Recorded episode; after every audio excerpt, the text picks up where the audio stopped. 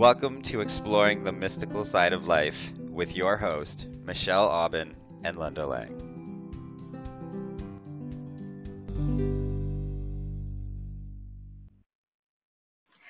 Welcome to Exploring the Mystical Side of Life. I am Michelle Aubin here with my co host Linda Lang. Hi, Linda. Hi, Michelle. It's lovely to chat with you again today. Lovely as always to be here with you as well. So let's just dive right in. We're going to talk today about energy and healing and how it can transform people physically. And you have a great story to launch us into that topic. So, what, what did you experience recently? Well, Michelle, you, you know, typically I work on um, the mental and emotional bodies and spiritual bodies, a little bit of physical bodies. But on the weekend, I was actually hosted in our sister city, and I was doing Huna energy healing body sessions where I'd have people lay on the table and use the Huna energy, clean out the chakras, and and I witnessed really profound states of relaxation and peace for these people as they were having their treatment. And it was so interesting for me afterwards because they actually looked different. They looked refreshed and rejuvenated. Their eyes sparkled, their skin had more color, their energy system or their aura was definitely clearer and more vibrant. And they could all feel a difference on the inside. I have had experiences like that as well, working with mental and emotional body issues like thoughts and emotional baggage. But it was really interesting for me to do these sessions and see such a dramatic change. So you, you did you did some healing energy work with people that were physically present, and what you're pointing out is that you could actually see a change physically in them. Yes, and they could see it as well when they looked it. in the mirror after, and so oh. could um, my host or the other people that were at the healing center. Oh, it was, lovely to see, kind of like, like, wow, you know, you you look so different, and they were just so much happier and, and had more access to kind of joy and peace, and it was lovely. It's beautiful. Well, this idea of seeing the transformation on the physical level is really interesting. I mean, it's it's one thing to feel better after a healing experience, and it's really amazing when you can see that on someone else or in yourself. And it reminds me of this um, research that was done. Have you heard of um, Dr. Emoto, who did Messages in Water? Of course. Are you familiar with that? And for people that haven't heard of this, it would be really um, interesting if you, you Google images of this, what I'm about to describe. Um, it's really fascinating. He took an electron microscope and took pictures magnified pictures of water molecules that were frozen. And the crystals that they formed were different depending on words that were taped onto the container of water. That was one variation of the experiment was, you know, um, words like love versus hate and joy versus frustration or other other words that they experimented with. And um, it, the crystals were really different. The, the, the positive words created crystal shapes that were unified and symmetrical and, and gorgeous and gorgeous and gorgeous. intricate and the negative words had crystals that were distorted and really strikingly different and um, I just encourage anyone who hasn't seen seen that or heard of this to Google the images, and um, it, it's kind of mind blowing. So that was one version of the experiment. There were several other, and some people have replicated this experiment in different forms as well.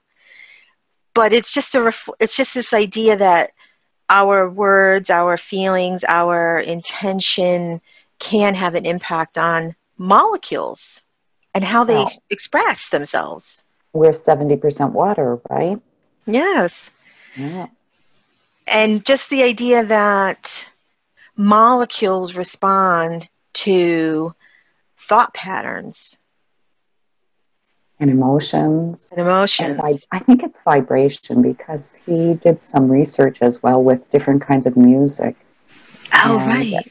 How soothing classical music, soothing, beautiful music created a beautiful crystal, but really kind of erratic, kind of screaming, yelling kind of music created those same kind of crystals that were very you know discordant really. Discordant right? yeah. Yeah. That's the energy that's happening in the people's bodies that are listening to it. So it's really interesting. It is interesting. It, and of course now, now, i'm thinking of some other things i've seen where people have taken um, and i'm not sure if it's a special kind of metal filing it might it might need to be i don't know if it could just be steel filings or if it has to be a certain kind. And we'll put a layer on a let's say a piece of cardboard over a speaker. And when they play certain types of music those filings will form various patterns depending on the notes that are played. And it's kind of cool to see that discordant, not discordant, and the visual shapes that come about as a result. It's it's really interesting. It really does go to show that our environment, our inner environment, and our external environment really does have an effect on us. So, given that that's true, do you do any kind of experiments or practices that uh, incorporate this idea?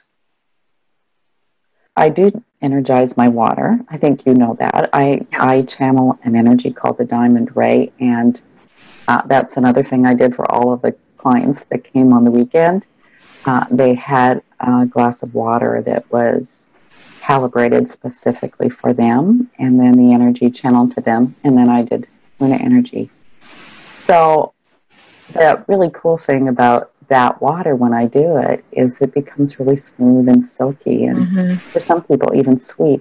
And I, I thought how fascinating it would be to to be able to of freeze the molecules before and after and see what it's like. I don't have the equipment, so I just thought it would be a really interesting experiment.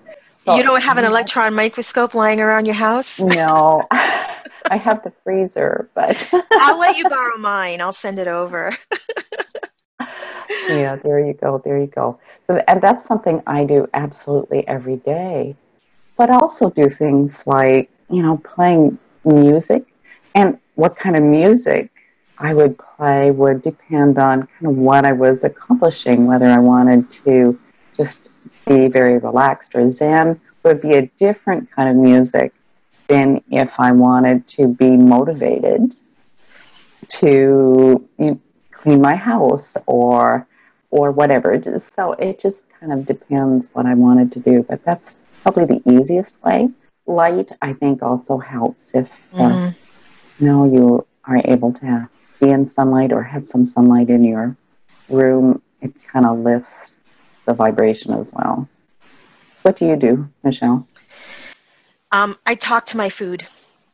So I don't do necessarily an infuse an infusion of any special energy, but I talk to my food as I'm cooking it or preparing it and eating it. And part of that um, it, it's just very casual. It's not formal. It's not structured.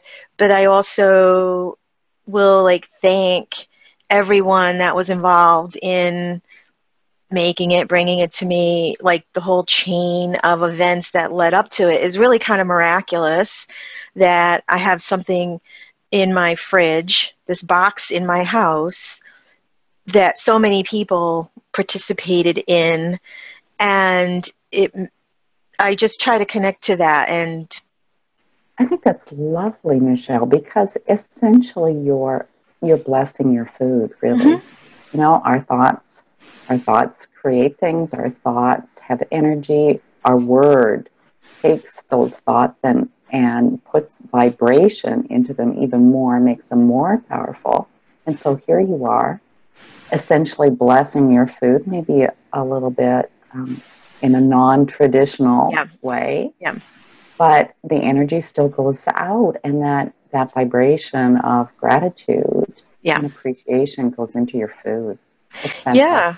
I mean, it's easy to feel disconnected from food when you go into the grocery store and everything is wrapped in plastic or some kind of packaging. And I have become a meat eater in the past couple of years, and um, I'm really ambivalent about that. But for health reasons, have um, at this moment, this is what I need to eat.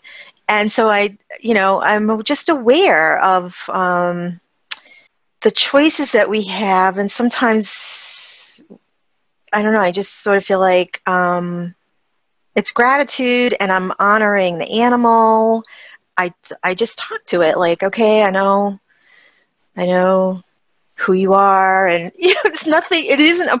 It isn't like a. It isn't like a special prayer. It's just like a thing in my head and it's very casual but yeah i don't i i, I like doing that I, I i i don't remember when i you know and it wasn't like i started doing it a special thing it just was like okay i i'm oh, i'm grateful for this i think it's beautiful a fantastic and very easy way yeah.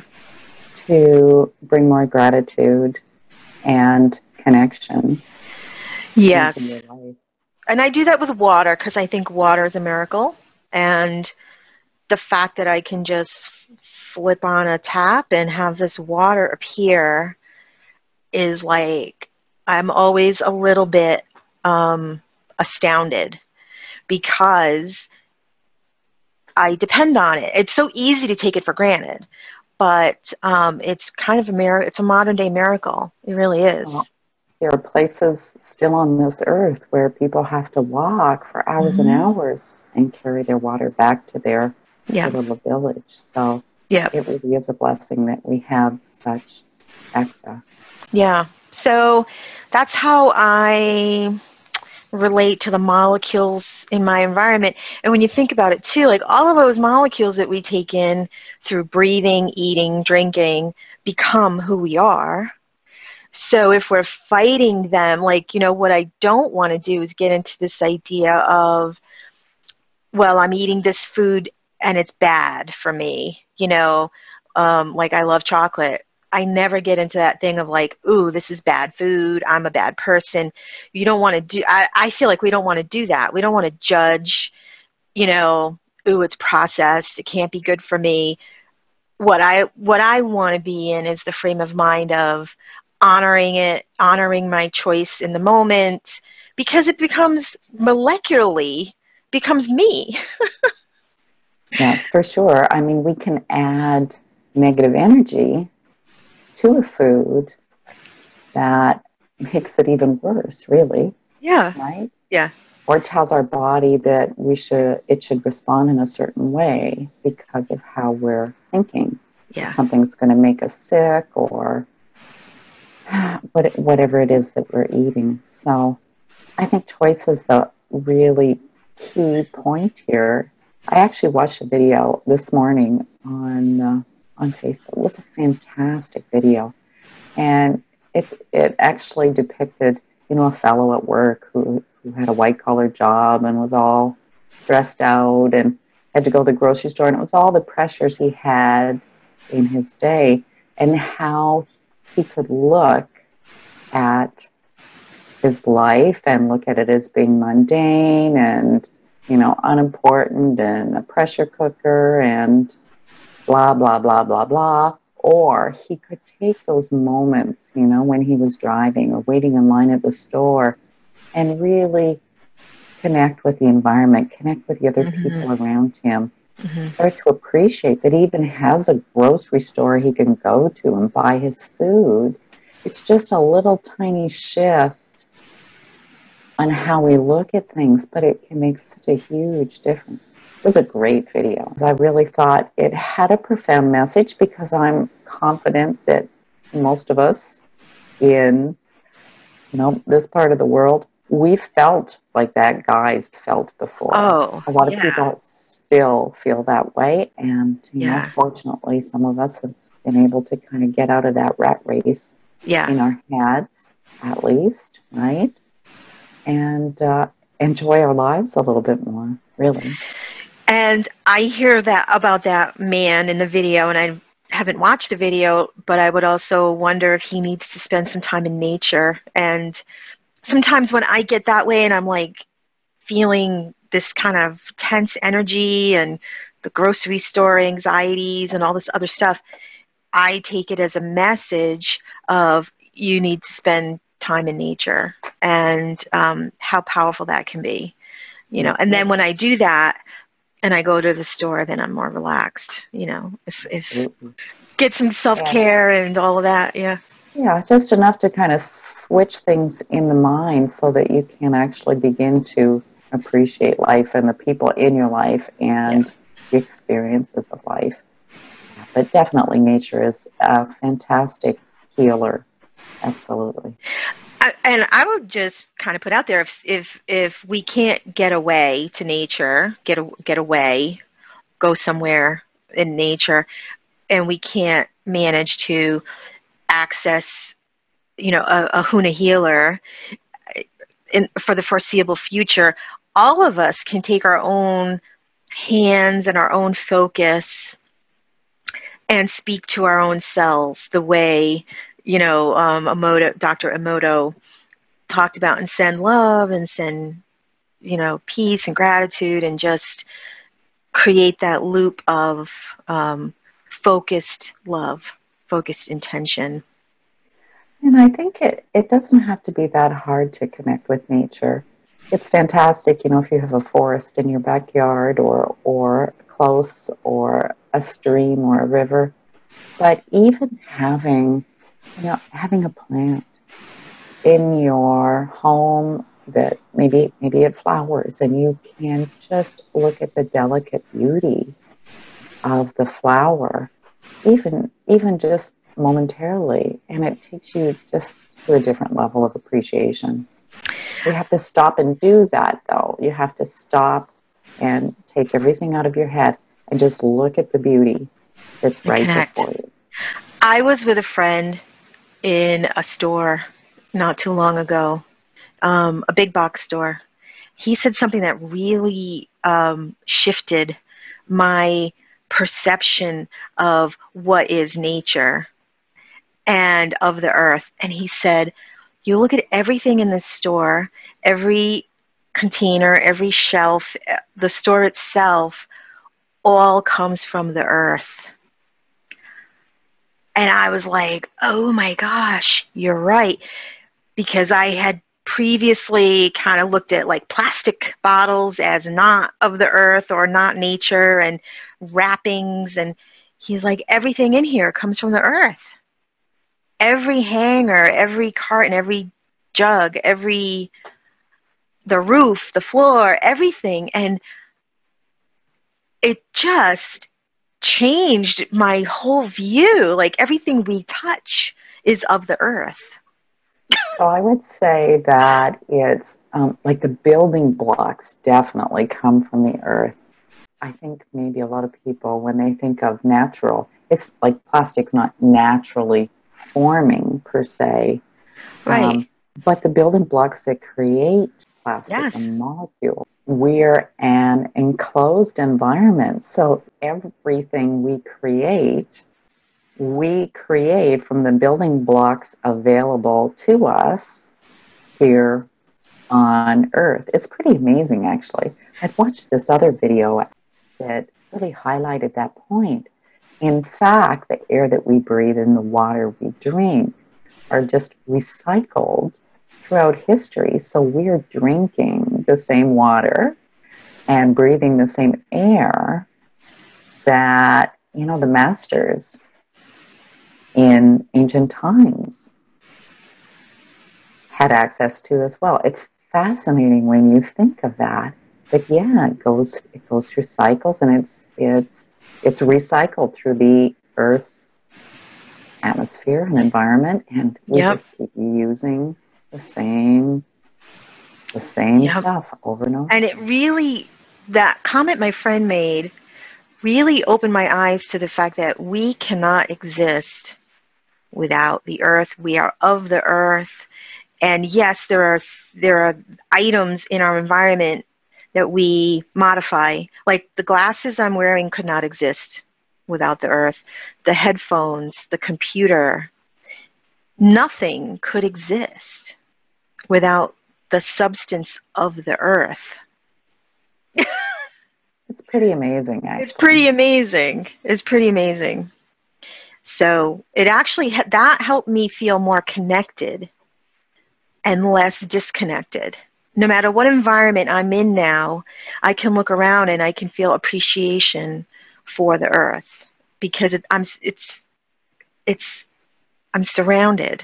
I'm just I mean, I've always been grateful. And it's But- just a simple change in Yeah. perception, Yeah. Yeah. and everything changes. Amazing. It's amazing. And on that note, it's time for us to wrap up for today. Thank you, Linda. This was a really fun conversation. Thank you for everyone for joining us.